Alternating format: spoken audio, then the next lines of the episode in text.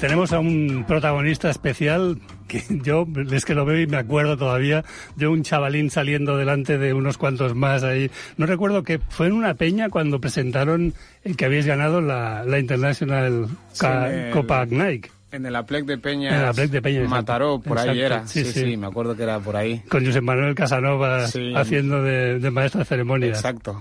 Eh, bueno, ya sabéis, Jacinto Ela, que bueno, en aquel momento le, fue, le premiaron como el mejor jugador de aquella Copa Nike a nivel internacional. Sí, sí, mejor jugador del mundo según Nike. Que se dice así pronto, ¿no? mejor jugador del mundo. Sí, pero siempre recalco según Nike. Me ha hecho mucha gracia que hoy está repasando su perfil en Twitter y pone mejor jugador del nombrado mejor jugador del mundo falsamente.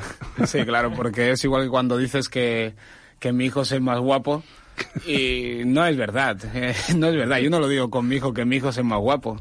Y los de nadie dijeron que era mejor del mundo porque yo estaba en su torneo y llevaba sus botas. Sí, seguro que había alguien con Adidas mejor que yo. y después ganaste la Copa Juvenil con, con, el Español. Sí, entre un montón de cosas ganamos, creo que era la primera Copa, del Rey, juvenil que ganábamos. Sí, pues cuando la ganamos, a pesar de ser tan grande el trofeo para lo que es el Español, no lo percibí así porque sabía que a los días me iba a ir a Southampton. Así que no lo disfruté mucho, la verdad. Fueron días movidos, ¿no? Para ti. Sí, fueron dos meses movidos, porque había pasado de, de apuntar a, a estar tres años más en el primer equipo del español a irme al Southampton. Y después, bueno, ahora te, te conocemos casi con tu versión más de novelista, ¿no?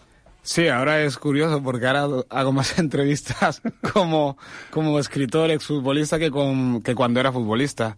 Y sí, he escrito dos libros y, y básicamente relato cosas que he vivido en el fútbol porque he intentado salir del patrón del fútbol. Lo he intentado, pero al final me he dado cuenta que como he vivido tanto tiempo en el mundo del fútbol, las primeras enseñanzas que tengo están relacionadas libros que, por cierto, tienen unos títulos muy largos. Vamos a intentar acertar con el primero. Fútbol B.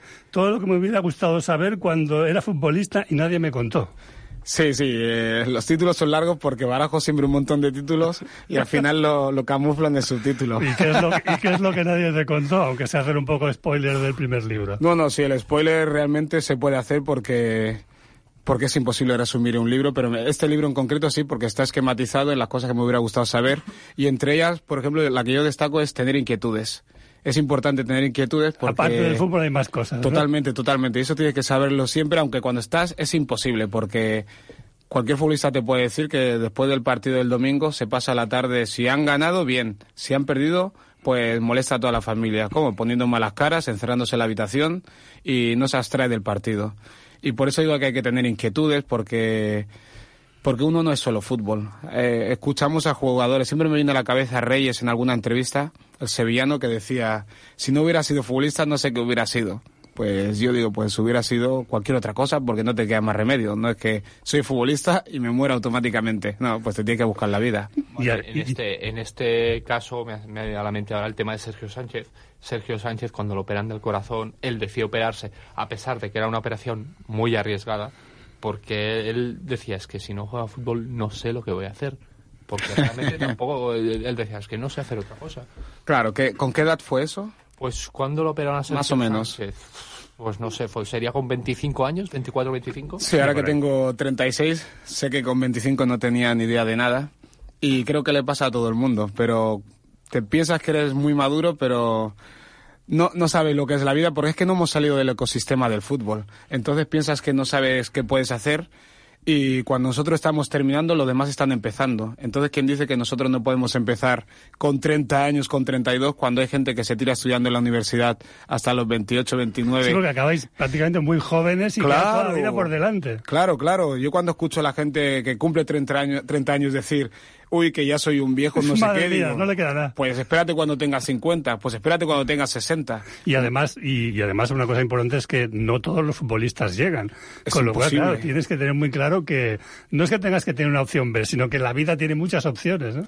Totalmente, y eso es lo que yo intento explicar en el libro que hay un montón de opciones que tú no las sabes. Yo no sé ni qué voy a hacer de aquí a un año. Yo no sabía que iba a estar haciendo entrevistas ni escribiendo libros hace cuatro años, no lo sabía. A pesar de que yo estaba escribiendo desde que tenía 16 años, no sabía que iba a publicar libros y ahora sé que sí que voy a publicar un libro cada año, seguro. De momento, cuatro más vienen, seguro. O sea que tienes muchas cosas que, que contar. Sí, no, ya están empezados. Me queda, mucho por leer entonces, que ya uno y medio ya. y el segundo también tengo el título, ¿eh? Ulises, diario de un futbolista pobre. Sí. Esa es una novela, ¿no? Esa, es novela y ahí se explica mucho más lo que es la vida de, del futbolista en el día a día. Y esa es la figura de un futbolista que está en tercera división, que ha andado entre tercera y segunda B, que aspiraba a lo máximo, que podría ser yo, pero realmente el libro no, no es de fútbol, pero cuenta las interioridades de lo que es ser futbolista eh, profesional, pero no millonario. Y entonces ahí sí que me puedo explayar mucho más que en el libro Fútbol B. Fútbol es mucho más concreto, quizás un poco más no ficción. ¿Y tocas la parte más oscura del fútbol? La de los representantes, los intermediarios, las apuestas, todo eso que, en el que nunca se entra porque parece que, manchamos la realidad, pues que la realidad está ahí. Sí, a ver, eh, toco especialmente la de las apuestas, pero no porque yo la viviera, a lo mejor yo la viví, pero no me di cuenta de eso, porque tú no sabes quién está metido y quién no. Pero mientras escribía el libro salió a la luz el caso este del 12 a 1 que ganó el Barcelona contra no sé quién, el Barça B, y yo ya había terminado de escribir el libro y yo pensaba, no me puedo creer que esto esté pasando y es lo que yo he escrito en el libro porque tenía sospechas de que yo estaba en equipos y veía que había gente que le iba muy bien y digo, si llevamos tres meses sin cobrar, ¿cómo hay gente que le va bien? o sea, tú no te enterabas. No me enteraba. Y no digo que estuvieran haciendo cosas raras, pero no podía entender que yo estuviera en el Alcampo eh, pesando tres naranjas y llevándome cinco y los demás podían ir a comer entrecot. y yo venía de Southampton y ellos no habían jugado ni en segunda división ni nada sí que me extrañaba. No, no, acuso, pero es que es un mundo muy raro. Es una realidad de la que normalmente no se habla, pero que existe. es que es, es difícil cuando estás metido dentro enterarte de todo, la verdad. Porque cuando tocan a ciertos jugadores, ellos saben qué tipo de jugador puede caer o quién no y entonces quizás no te pican a la puerta porque pueden pensar, Jacinto es un hippie y pasa de estas cosas. Porque, a ver, me, me, he llevado fama de hippie porque no tengo televisión. Digo, pero me gusta la tecnología y me gusta todo, me gusta hasta el dinero. ¿Y cuál es la relación de Jacinto con el español? Eh, la misma que tengo con mi colegio de EGB. ¿Sí? Exactamente, sí, es puro, puro cariño. Eh, es para mí fue como una segunda escuela luego he intentado separarme mucho de lo que es el español como aficionado, porque mientras jugaba me di cuenta que no quería sufrir como aficionado. No, no, es muy difícil, porque tú desde la grada, ¿qué puedes hacer? Apoyar y ya está, pero te comes también las decepciones y es que no puedo cargar con decepciones ajenas. Sí, pero es difícil quitárselo. es muy difícil. El gusanillo, es muy difícil. El otro día te leí en Twitter que decías justamente esto y dices, ostras, ahora es que estoy haciendo las retransmisiones, ya me vuelvo a sentir un poco mal por la derrota del español. Claro, es que ahora veo tantos partidos del español que es imposible no identificarte. Tú que estás de comentarista también, ¿no? Sí, y, es difícil y me fastidia, ¿eh? Me fastidia porque las la victorias las quiero todas. ¿eh? Yo, la, yo las celebro, yo solo estoy en el mundo para celebrar. lo bueno de... A ver, eh, nosotros ya sabes, nos, hacemos a la, a la realidad, ¿no? Al final es aquello que tenemos capacidad de adaptación, ¿no? Cuando no tenemos muchas victorias, disfrutamos como si fuera la última de la siguiente victoria, ¿no? Porque es lo que te queda. Sí, para mí ser perico eh, es heroico. Heroico sobre todo en una ciudad como es Barcelona, que incluso mi hijo, que no le he puesto la camiseta a ningún equipo, pues tiene tendencia a ir al Barcelona porque en el colegio muchos niños son del Barcelona. Pero ahora cuando me voy los domingos a retransmitir los partidos digo, voy a la radio del español y entonces ya se está haciendo un poquito del español. una buena labor. Estás una buena labor. Se confunde un poco entre el español y España. y ahí estamos trabajando.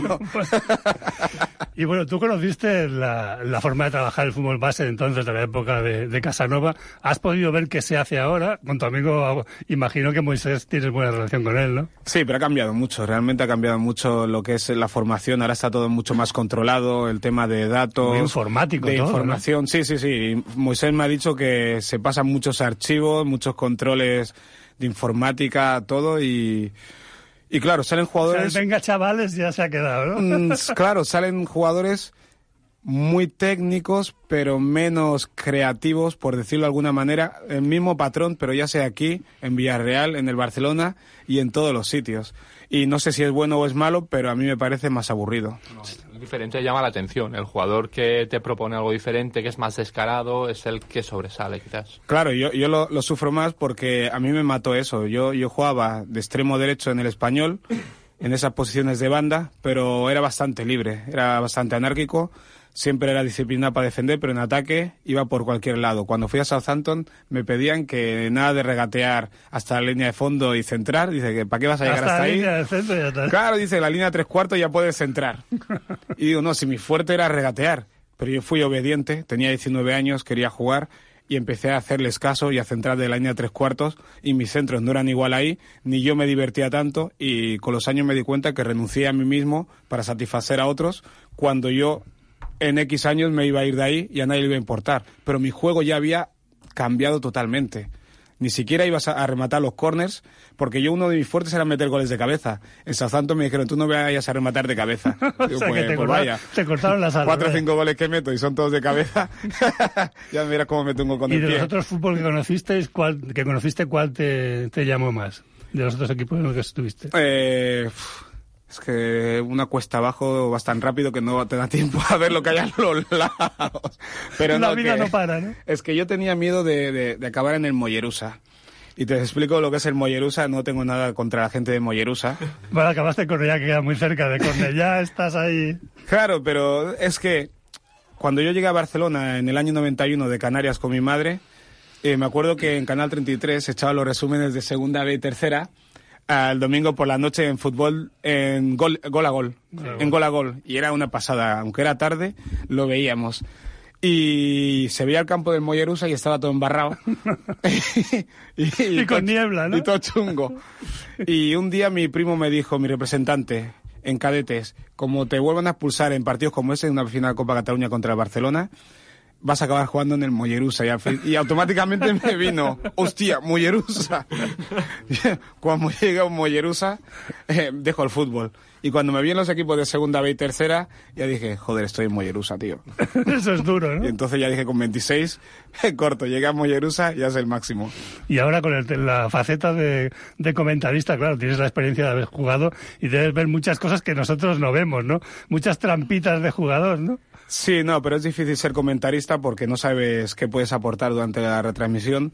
Y uno piensa que por haber vivido en, en un sector controla todo, pero te das cuenta que para hacer periodismo hay que estudiar periodismo porque estás ahí y dices, vale, todo esto lo veo, pero ¿cómo lo comunico? ¿Cuándo entro? No es fácil, ¿eh? No es fácil. Por eso... ya estás ahí como novelista, ya tienes ahí un pie, ¿no? Sí, sí, sí, pero bueno, yo seguiré hablando de fútbol hasta que al final pueda hablar de otras cosas que vayan relacionadas con mis libros y, y tal, porque el fútbol cada vez evoluciona tanto que para estar adaptado dices, hostia, para, si tengo que actualizarme tanto al mundo del fútbol, quizás puedo dedicar esa fuerza a actualizarme en otros campos como la informática y tal y cual, que quizás sí me dan de comer, pero el fútbol tiene eso, que es un modo de vida que es difícil escapar. ¿Y también has tenido relación con la moda? ¿Puede ser? Sí, creé una marca de, de, ropa que me salvó la vida, me salvó la vida porque dejé el fútbol y necesitaba una, una afición.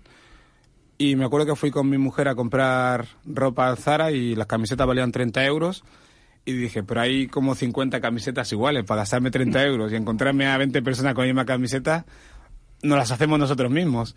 Y empecé a hacerme camisetas, eran cuatro rayotes, me empecé a a pedir, empezamos a hacer para la gente y a los cuatro o cinco años morimos de éxito porque no nos daba para satisfacer lo que nos pedían, era imposible, no teníamos tiempo físico. ¿Lo has recuperado por eso? Sí, lo empiezo a recuperar ahora, pero creo que en vez de ponerlas a 18 euros, la pondré como a 80 euros.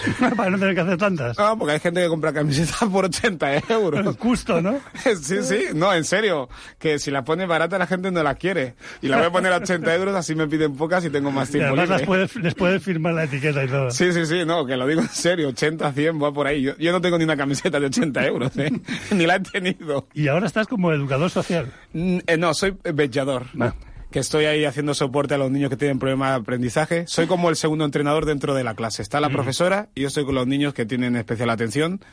Y mi, mi trabajo es que ninguno se quede atrás porque a veces algunos niños pasan por más cortos, más tontos o lo que sea, y resulta que son tímidos. Necesitan más atención. Claro, simplemente necesitan que le expliquen dos veces la misma cosa, o que les escuchen, o, darles el empujón y no permitir que se conviertan en vagos. muchos genios se han quedado así en muchas clases porque la famosa falta de atención era porque lo que había no les interesaba, Y después han sido genios. Y todo el mundo no nos gusta las mismas cosas ni son ni, ni destacamos en todo, pero el sistema educativo como es tan uniforme que a día de hoy es inevitable que no sea uniforme porque somos tan diferentes y solo hay un profesor en clase, pero que mucha gente se queda fuera. No quiero decir que todos los que se quedan fuera sean genios, que nadie se equivoque.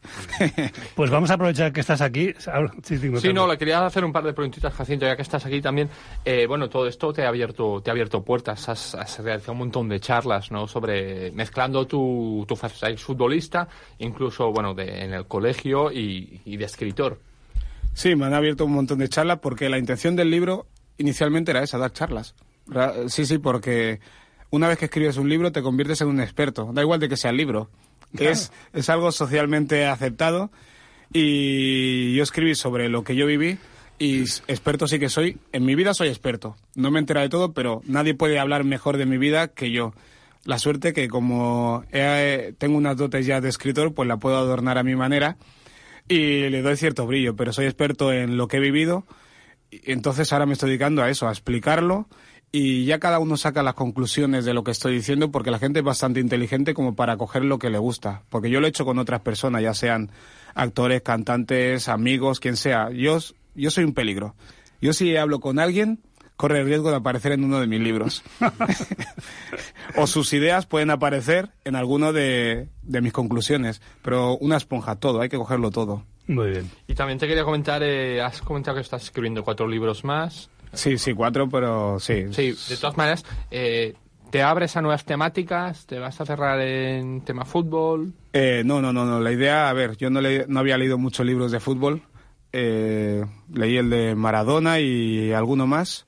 Y siempre he pensado que los libros de fútbol son complicados, a pesar de Eduardo Galeano, y he visto que hay muchas más cosas. Pero no, no, yo quería pasar, aprovechar el tirón de haber sido futbolista, ya tenía la atención, entonces la gente que te ha visto jugar a fútbol diga, hostia, pues a ver cómo escribe, ya jugaba fútbol bastante decente, a ver cómo escribe, aprovechas la atención y es pasar de ser un futbolista que ha escrito un libro a ser un escritor que antes jugaba fútbol. Nadie dice que Julio Iglesias era portero, dice jugaba, era, jugaba fútbol, pero no es un esportero que canta. ¿Ha visto? Por eso hay que destacar, claro, afianzarme como escritor porque futbolista no voy a ser nunca más. Y para ser escritor tengo toda la vida. Venda mucho, venda poco, nadie me va a quitar lo de ser escritor. Nadie. Pues oye, ya que estás aquí, vamos a aprovechar para que participes en la tertulia porque seguro que tienes mucho que decir. Del español voy a doler, me va a doler. Unos consejos, vamos a la tertulia.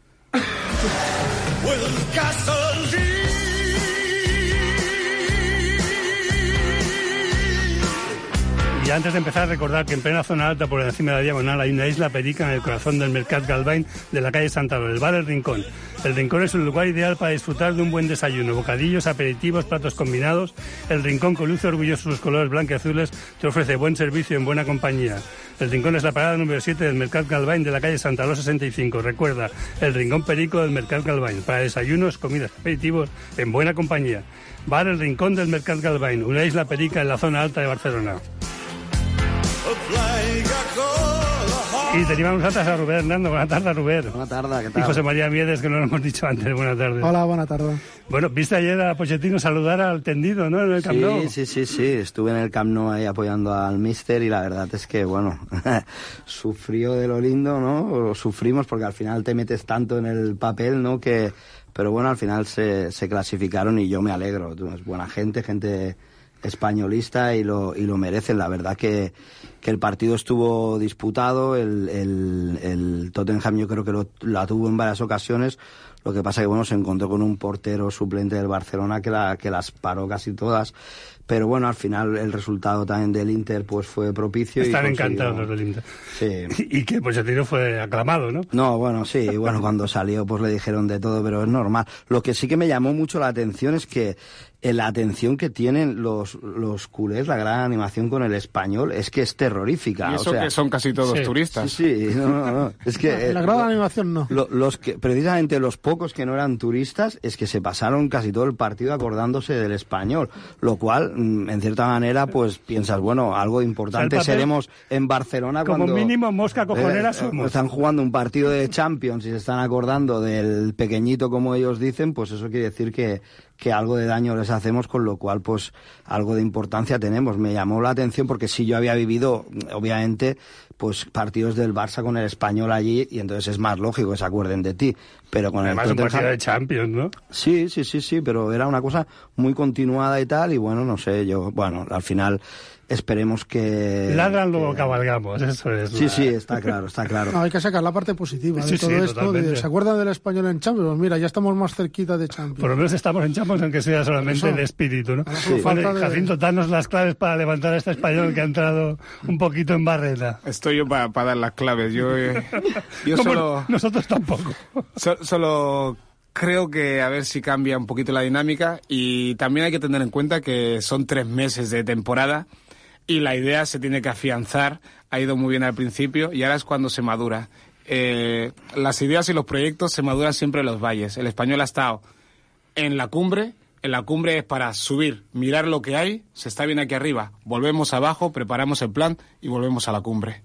Lo importante es eso, ¿no? Demostrar que eres capaz de volver a, a volver a hacer lo que en principio todo el mundo le encantaba, tú mismo disfrutabas haciéndolo y que seas capaz de volverlo a hacer. Exacto, y supongo que ya tienen bastante experiencia ellos para saber que hay fases que son mejores y peores.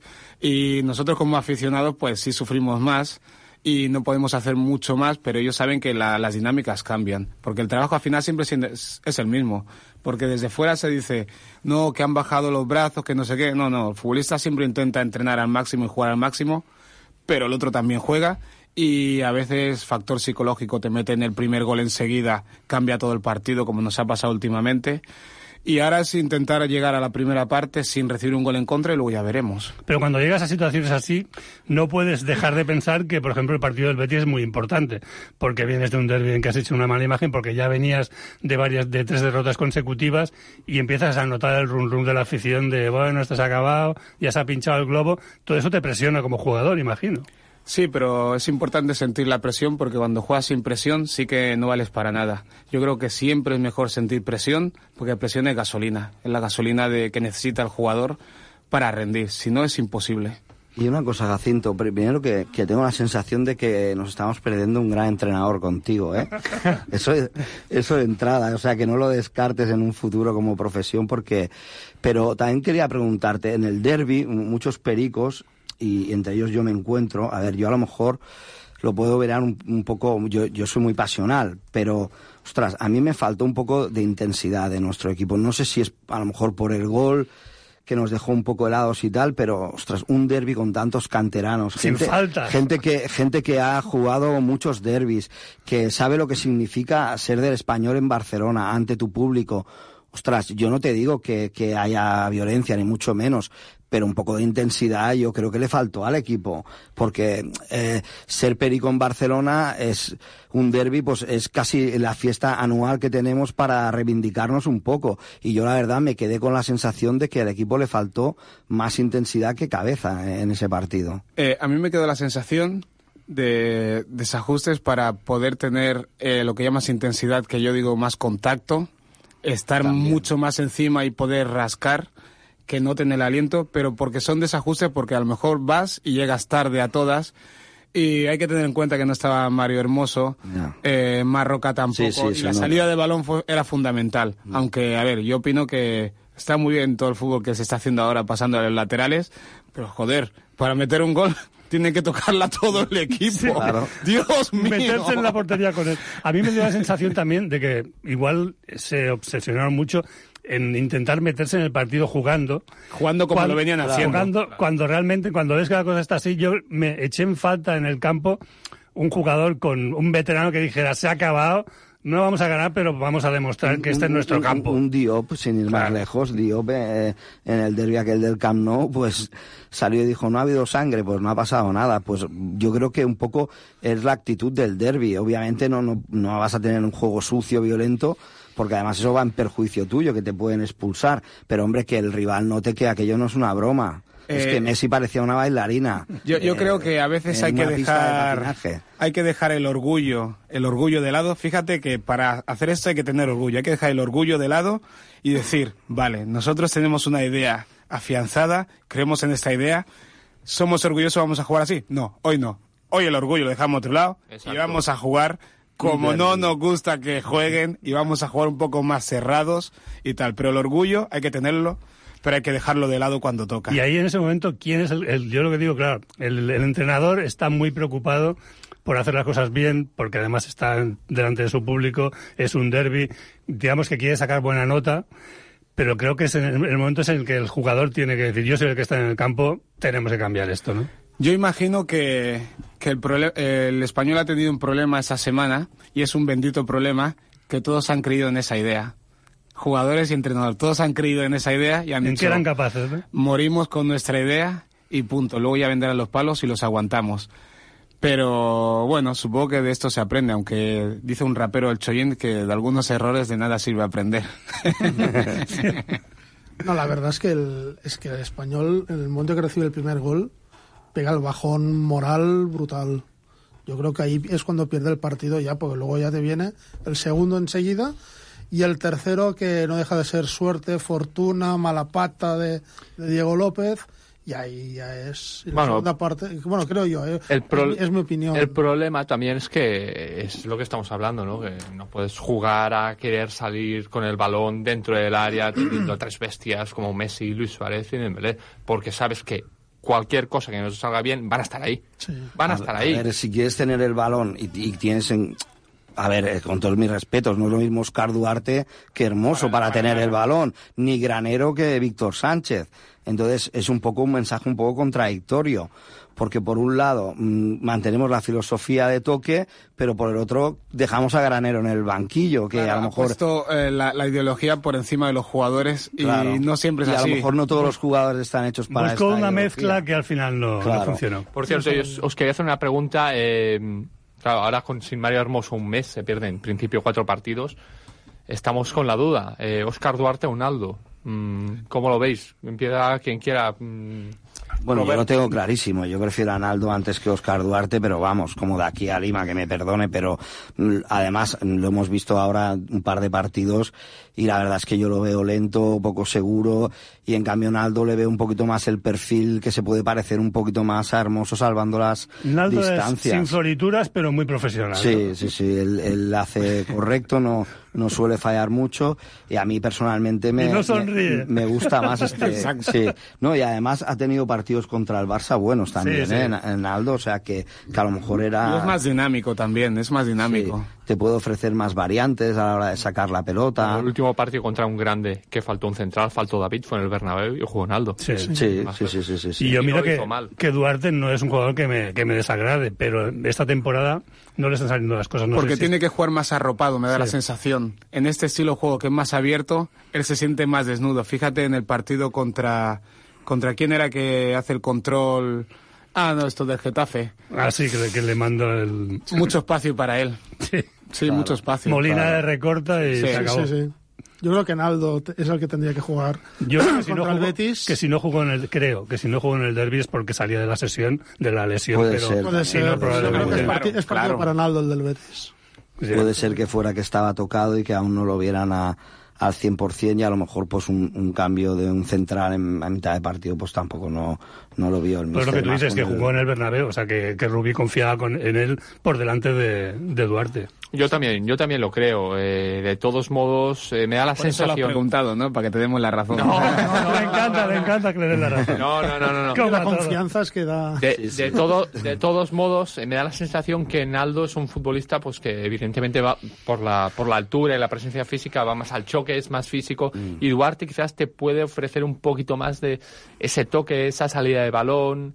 Claro, depende un poco del rival, del momento, del partido. eh, claro, contra el Betis, tal y como estamos, para mí Naldo. Si estuviéramos en otra situación, dudaría. Y, y además de Naldo, yo personalmente quiero reconocer, vamos, que se me ha ganado, sigue siendo un central que nos gustaría tener a otros, pero tenemos a este, ¿no?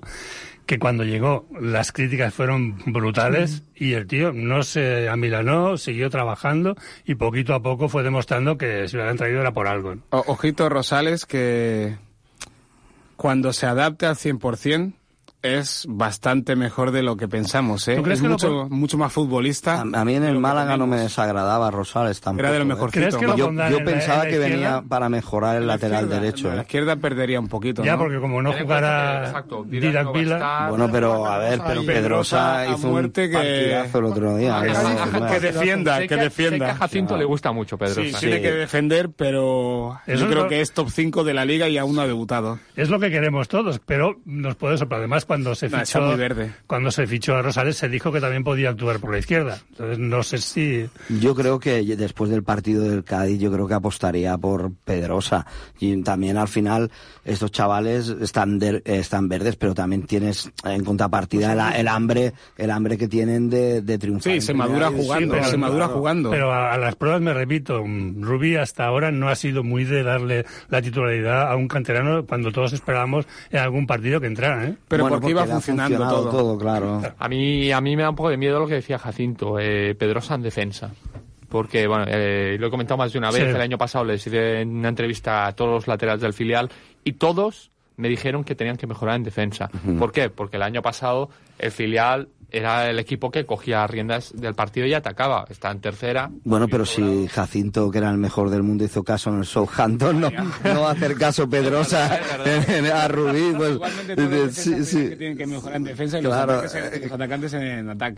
Que le pero- digan que no pase de ahí, ya está. Pedrosa hizo un A mí me, a mí me encantó. A mí yo, yo creo que fue la mejor noticia de ese partido junto Sí. con la clasificación que, que la verdad que el ¿Y chaval lo ¿Creéis, dio todo. ¿eh? ¿Creéis que este partido del Betis empieza a ser no una final, porque evidentemente no es una final, pero es un punto de inflexión necesario? Un Sí. partido muy importante. Lo has de ganar sí o sí este partido. Pero luego vas al, vas al Wanda, es el Atlético, es muy difícil rascar algo allí. Pero si ya vas con los tres puntos de, de ante el Betis, Se nos ha vas más ya tranquilito. el comodín del público, o sea, ahora ya hay que Sí, no, ganar no, sí. Además está la, lo, lo dijo no, sé quién, que ya no se podía fallar más. O sea, Además está la barrera psicológica de las fiestas, que si pierdes los dos partidos antes de fiesta... La barrera psicológica del tiempo, el último minuto, bueno, seguiremos mañana y seguiremos hasta que el, el español vuelva a ganar el domingo al Betis, que nos hace mucha falta. Y sobre todo no olvidéis nunca que mejor de Barcelona, sin lugar a dudas, es ser del España.